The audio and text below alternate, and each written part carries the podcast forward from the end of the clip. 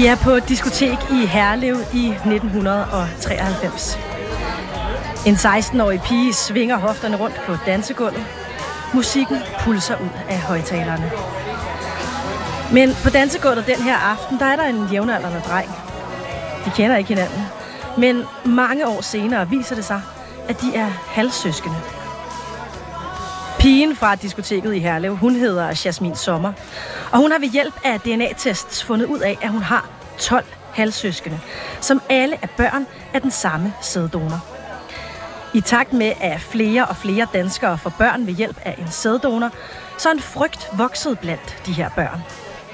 Tænk nu, hvis de en dag kom lidt for tæt på en, som viser sig at være eget kød og blod.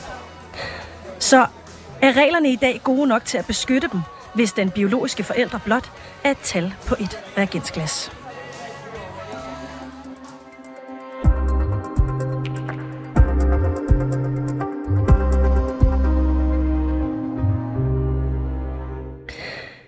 Årene fra 2011 og til 2018, der steg antallet af donorbørn i Danmark med 27 procent.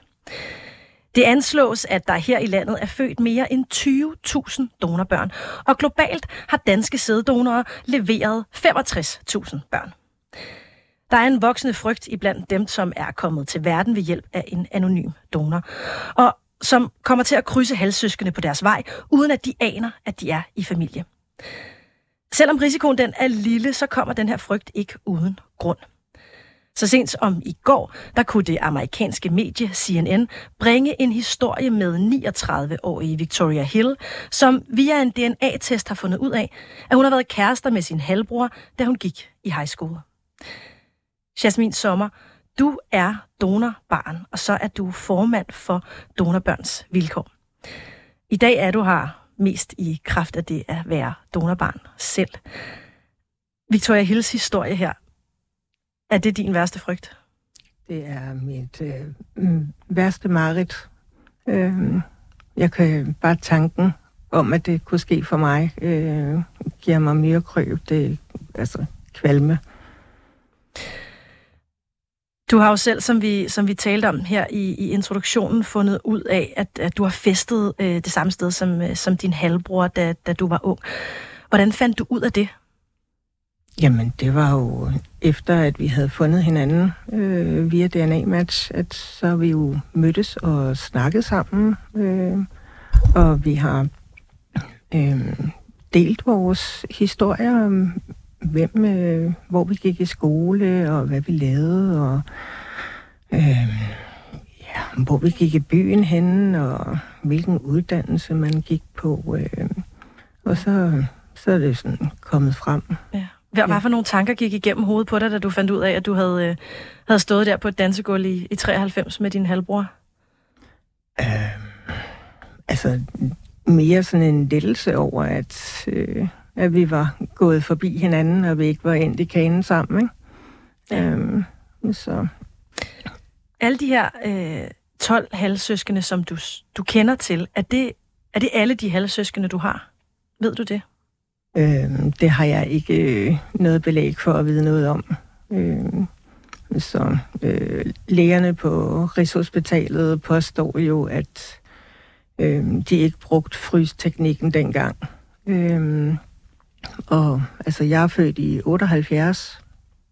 Den ældste af os er født i 73. Den yngste i 81. Øh, og vores biologiske far, vores sæddonor, var aktiv fra 68 til 71. Så der kan potentielt være en del flere børn? Åh oh, jo. Mm. Hvad, hvad føler du for, for, for de her øh, mennesker, som, som så viser sig at være, øh, være dine biologiske halvsøskende? Altså relationen? Mm. Jamen, de, de er mine søskende. Øh, og så øh, navigerer man så godt man kan i forhold til det, øh, at man først lærer hinanden at kende som voksne. Øhm, så vi prøver at holde nogle sociale arrangementer. Øhm, og dem, der bor tæt på hinanden, de holder jo så... Øh, altså, man mødes i små grupper, og nogle, de mødes privat, altså en til en, øh, fordi at man klikker med den her person. Hvad med den her halvbror fra, fra diskoteket? Kender du ham i dag? Ja, jamen, jeg kender dem alle sammen. Vi mødes ofte. Mm. Hvorfor har det egentlig været vigtigt for dig at finde frem til de her halvsøskende, når man kan sige, det, det eneste, I, i, i, sådan i princippet deler, er jo øh, et resultat på en, en DNA-test? Ja, vi deler så ret meget mere end det. Øh, mange, flere af mine brødre ville kunne åbne hinandens telefoner med face recognition, altså, så mm. de, øh, de ligner hinanden rigtig meget. Øh, og jeg har fundet to søstre, kun ved at kigge på børnebilleder af andre donorbørn. Mm. Øh, og så bedt dem om at tage en test, ikke? og så få det bekræftet. Øh, så vi ligner alle sammen hinanden. Øh, der er mange af os, der har øh, samme erhverv, øh, taget de samme uddannelser. Øh, ja. Så der er simpelthen nogle af dem, hvor du har, har kunne genkende dem på billeder, eller har tænkt, at de lignede dig, og så derefter fået, fået bekræftet det via en, en DNA-test? Ja. ja. Herhjemme, der, øh, der siger lovgivningen, at man maks må øh, donere sæd til 12 familier. Men, men du må altså godt donere sæd øh, til den samme familie flere gange. Ja. Øh, du må heller ikke gå til mere end en sædbank, hvis du gerne vil være øh, donor. Øh, mm. er, er de her regler ikke gode nok til at sørge for, at risikoen for, at man ved et uheld finder sammen med sin øh, en halvsøskende, at den er ret lille? Øh, nej. Øh, det første problem, der er, er jo, at der ikke er styr på de her donorer. Øh, sædbankerne har ikke haft talt sammen tidligere. De har lige oprettet en taskforce, hvor de øh, har en repræsentant fra hver øh, bank, hvor de prøver at øh, undgå, at de har den samme person øh, som klient eller donor, eller hvad man nu vil kalde det. Øh, og øh, altså, men altså, du kan jo de kunne jo gå fra den ene bank til den anden, og så til den tredje, og så bagefter ud på det sorte marked, mm, som er det, kæmpestort. Så det er, ikke, det er simpelthen ikke reguleret godt nok, hvor mange steder de faktisk kan gå hen, de her mm, mænd? Nej. Mm. Øh, og så er der en anden ting ved det, det er, at øh, det er jo ikke, der er ikke nogen lov øh, omkring, at øh, forældre, der bruger en donor, at de skal fortælle deres barn, at de er kommet til øh, på den her måde. Så øh, altså sidst jeg tjekkede, og det er nogle år tilbage, der var det omkring 80 procent af heteroseksuelle par, der ikke fortalte deres børn, at der var en donor i brug. Øh, det giver jo lidt sig selv, når det er to kvinder eller en enlig mor. Øh, fordi at, ja. Har du altid vidst, at du var øh, produceret med, med en donor, eller hvordan? Mm, nej, det? det vidste jeg ikke. Hvornår øh, fandt du ud af det? Jeg øh, var til en læge på min 30-års fødselsdag og får konstateret kræft. Mm. Og øh, går i panik, fordi min farmor lige var død nogle måneder før. Og så ringer jeg til mine forældre og siger til dem, altså nu skal jeg tjekkes for alt, hvad der hedder arvelig kraft. Øh, fordi at, altså, jeg er bange for, at jeg har arvet noget fra farmor. Og så øh, inviterer de mig hjem på en kop kaffe, og nu skulle jeg lige sætte mig ned, og så siger de til mig, jamen, du kan ikke arve noget fra farmor, fordi far er ikke din biologiske far. Mm. Så tillykke med fødselsdagen. Mm. Ja det er jo endnu en ting, som jeg ved at foreningen, som du er, er formand for, gerne vil lave om på, at man netop kan slå op for at finde ud af, om man på den ene eller den anden måde har, har aflige sygdomme øh, fra sin donor. Er det ikke rigtigt forstået? Jo, jo, jo, absolut. Øhm, så men problemet er jo også, øh, at mange af de her arvelige sygdomme, som en donor kan have, ofte bliver opdaget senere i livet, altså efter at de er stoppet med at donere. Og så bliver der jo ikke opdateret de her helbredsoplysninger. Øhm, så. Mm. Hvordan vil du have det, hvis du fandt ud af, at du havde 12 søskende mere? Altså, jeg vil byde dem velkommen alle sammen. Jeg har jo lagt min DNA ud på alle sites, der findes i verden. Øh, netop for at være sikker på, at hvis der er en søster eller mor, der tager en DNA-test øh, et andet sted end for eksempel MyHeritage, hvor alle mine andre søskende er på, at så får de match på mig. Mm. Øh, jeg vil rigtig gerne vide, hvem det er, øh, hvad det er for nogle mennesker, øh, og lære dem at kende. Øh, plus at jeg så også gerne vil sikre fremtiden for min søn, som jo har x antal fætter og kusiner, som han helst skal styre udenom i forhold til, når der skal laves børn. Ja. ja. Har du fundet din donorfar? Ja, det gjorde jeg i december 2020. Så det er rimelig nyt? Ja. Er han fra Danmark? Ja. Har du talt med ham? Ja. Ved han godt, at han har 12 børn? Ja.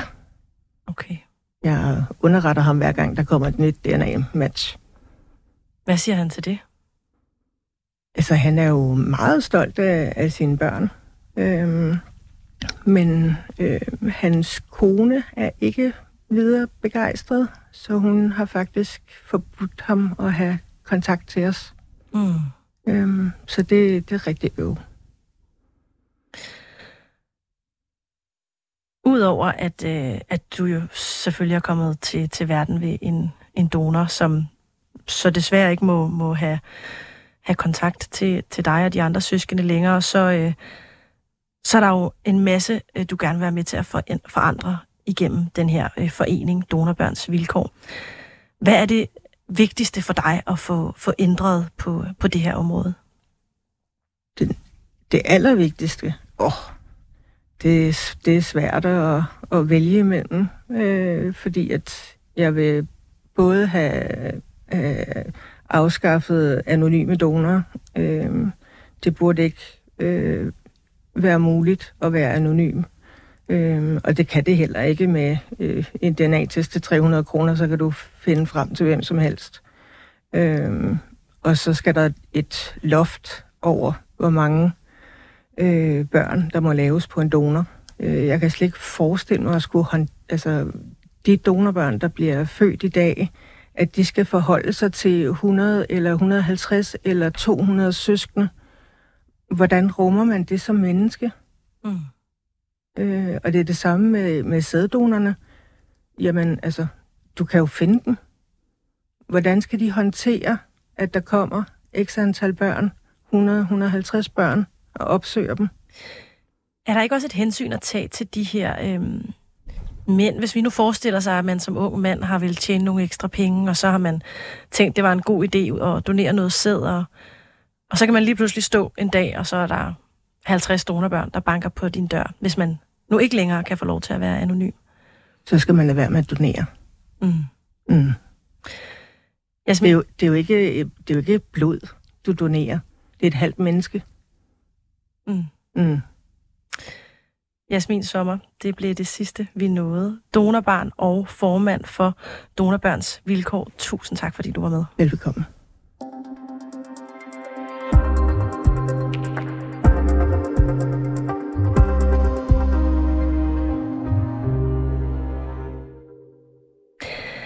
Signe Willum øh, Adrian, du er sociolog ved det Arktiske Institut, og så er du med på en telefon i dag. Ja, det er jeg. Hej. Hej. Du har øh, i dit arbejde i flere år både i Sverige og Danmark og Norge fulgt nøje med i det meste, som omfatter øh, sæddonation. Og med udgangspunkt i dit øh, videnskabelige arbejde, så har du tidligere samlet de forskellige interessenter, forældre, sæddonorer, sædbanker og donorbørn.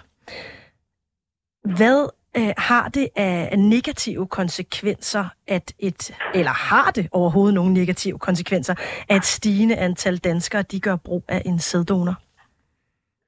Øhm, hvad det hedder, øh, altså jeg, jeg er i udgangspunktet ikke nødvendigvis mod øh, sæddonation eller ægdonation, men man skal tænke sig om, og, øh, og jeg mener, at øh, staten og sædbankerne og fertilitetsklinikkerne, ikke bankerne, de har et ansvar i forhold til at øh, skabe rammer for de her familier, øh, så det foregår på en måde, så der ikke står nogen øh, børn og voksne øh, og får, altså, i nogle, i nogle svære familiemæssige øh, situationer. Og det er jo, kan man sige, det er jo noget af det, som, som øh, Jasmine Sommer, som du lige har snakket med, øh, har illustreret, at der, der, der, i dag er der nogen, der, der oplever øh, at have, have landet i nogle situationer, når man, øh, når man begynder at finde ud af, hvem donor er, og hvad, eller man finder ud af, at man, man er blevet til gennem donor, og ikke har fået det at vide af sine forældre, for eksempel. Øh, og så finder ud af det øh, det kan være gennem en DNA-test, øh, hvor man slet ikke forventede det, men man var optaget af sin slægtshistorie, eller det kan være, øh, fordi man får det at vide af sine forældre, øh, den ene af forældrene, øh, sent i livet. Øh, og det kan kaste folk ud i, i store identitetskriser. Øh, så så øh, jeg, jeg mener, at, at vi skal tænke os om, og der kan man sige, der er teknologien lige nu en driver, DNA-test, øh, er med til at udfordre hele det her øh, forhold, at vi har haft øh, donoranonymitet, som jo har været øh, statstvungen, kan man sige, gennem lovgivningen indtil øh, i, midten af, altså, to, altså jeg tror det var 2000 og Åh, jeg kan ikke huske, hvornår det, det skiftede. Mm. Men, men, det, men, men det har ligesom været staten, der definerede øh, det her spørgsmål, og nu er der så i Danmark mulighed for både anonym og, og ikke anonym øh, donor. Og det hedder blandt i, i, i, i øh, sædbankerne, hedder det kontakt eller ikke kontaktbare øh, donorer. Noget, noget, af, øhm. noget af lovgivningen herhjemme siger jo også, at du maks må give sæd til, til 12 familier, og selvom altså, du må godt give sæd til den samme familie flere gange, men øhm, og så må du heller ikke gå til mere end en sædbank, hvis du gerne vil være donor. Når der er den her, øh, de her regler for øh, donorer, kan man så måske tale om, at der er en overdrev, overdreven frygt, når, når donorbørn, øh, øh, når, når børn de er så bange for at møde halvsøskende. Det er jo forholdsvis få mennesker. Ja, altså jeg tror, man skal, man skal altid tage den frygt øh, alvorligt, som, som de mennesker, der står i en bestemt situation har. Øh, og incest øh, er et tabu i vores kultur, så det er, altså, det er ikke sådan overraskende, at det, at det opstår i forhold til donation, og øh, mange af den generation, som eksempel Jasmine Sommer er, der, der udførte man også donation på en anden måde. Der, altså for 50 år siden, der havde, sæd, eller, der havde vi ikke den samme type sædbanker. Der var mange fertilitetsklinikker, der havde deres egen sæd, øh, bankservice, kan man sige. Så, de, øh, så det var lokale, der anvendte måske den samme donor, og så fik man ikke lavet spredning. Øh, og hvor god spredning er i dag, det ved kun sædbankerne, fordi det er dem, der øh, holder styr på, hvordan øh, de sælger sæd rundt om i Danmark og rundt om i verden. Så det er faktisk svært helt at, mm. at vurdere. Så, så, øh, så jeg kan da godt, altså det er helt rimeligt, og at, at, der, der, at den problematik dukker op. Mm.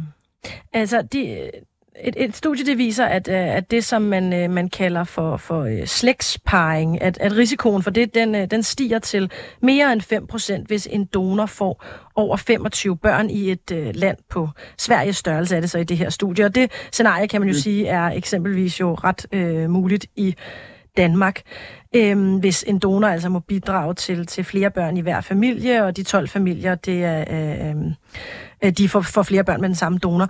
Bør man stramme den her lovgivning, eller må man leve med, øh, med den her 5% risiko?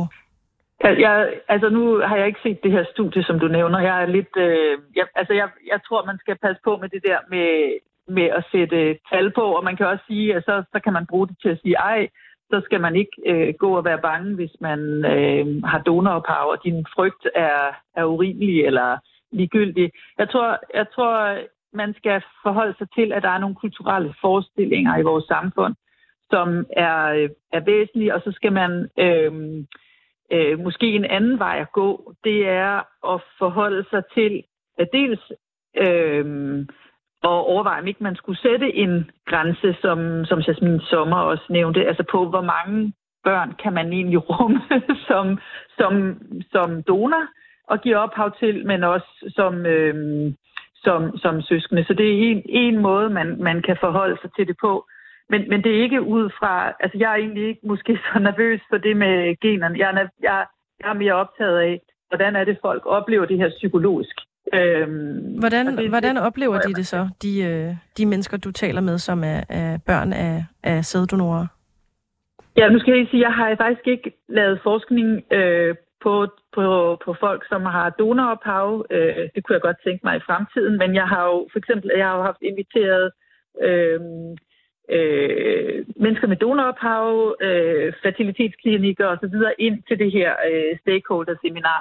Og så har jeg jo også fulgt med i medierne, hvor at, at, at, øh, at, at der kommer den her gentagende fortælling om angsten for, for incest, og hvad, hvad det vil gøre, øh, og hvor ubehageligt det er at gå i byen, og øh, fordi det, det spiller en rolle. Og der kan man sige, at en anden vej at gå, det er, hvorfor er det så tabuiseret med, med, med sæddonationer? hvorfor har, man, hvorfor har man i familier valgt at hemmeligholde det her? Øh, og det øh, har man øh, gjort i høj grad tidligere i Danmark. Øh, nu måske i mindre grad også fordi, at, at sæddonation er, er blevet normaliseret efter, at vi ser flere og flere familier øh, med lesbiske kvinder og, og, og, og solomødre, øh, som får børn på, på den her måde. Øh, men så det er jo også noget med, at vi skal kunne, kunne snakke om, at det er en mulighed, og når man ved, at man har, har, har donorophav, mm. så bliver det også lettere ligesom at, at, at spore op. Det, der mm. jo har været sagen her, er jo også, at mange ikke ved det, og derfor heller ikke kan, altså tror, at de har nogle andre forældre end, end, end øh, og, og noget, nogle andre genetisk slægtninge. Hvor, hvor, hvor stor interesse har øh, donorbørn i dag for at finde ud af, hvem deres øh, donorforældre er? Og ved du hvad, det er et rigtig godt spørgsmål. Det tror jeg ikke, der er nogen, der ved, fordi der er nogen, der har en stor interesse, og så er der nogen, der har en mindre interesse.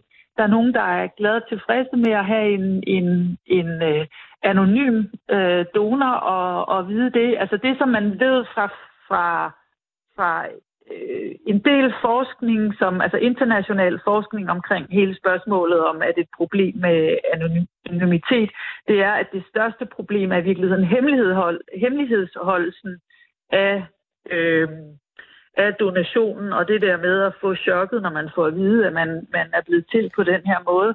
Mm. Øhm, og så ved jeg det så ikke, fordi der er også rigtig mange historier med, med folk, der så i medierne fortæller om, at det vil faktisk gøre en stor forskel, at de ja. ved det. Hvis vi lige prøver at, at holde fast i den her øh, hemmeligholdelse og anonymitet. Øh, øh, vi hører om, om rigtig mange donorbørn, som, som finder deres søskende ved hjælp af, og, og deres fædre ved hjælp af DNA-test, og øh, for eksempel My Heritage, som øh, Jasmine mm. Sommer lige fortalte om.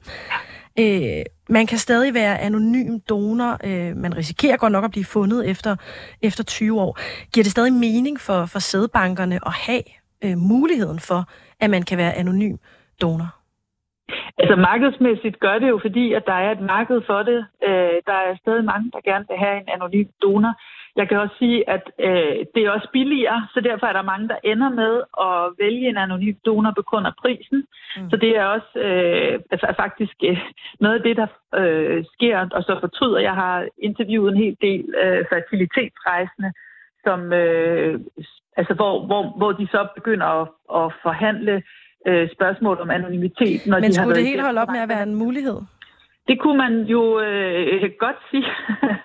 øh, at det kunne, at det kunne øh, altså det, der er i hvert fald der er noget etik over for de der donorer, altså fordi de er ikke anonyme, og de kommer ikke til at være det i fremtiden. De der DNA øh, test eller baser, mm. de, bliver, de vokser, så det vil sige, at der, er, der, der vil være større og større sandsynlighed for, at, øh, at du bliver kontaktet som donor. Mm. Øh, og der har, kan man sige, der har bankerne et, en, en, et etisk ansvar over for de donorer, mm. de, de arbejder med.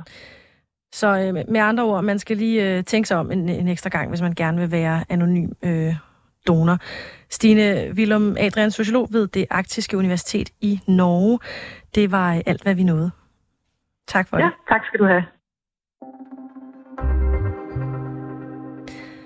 Programmet her, det var sat sammen af Alexander Brøndum. Mit navn, det er Majlinda Urban Kutschi, og Mille Ørsted er redaktør.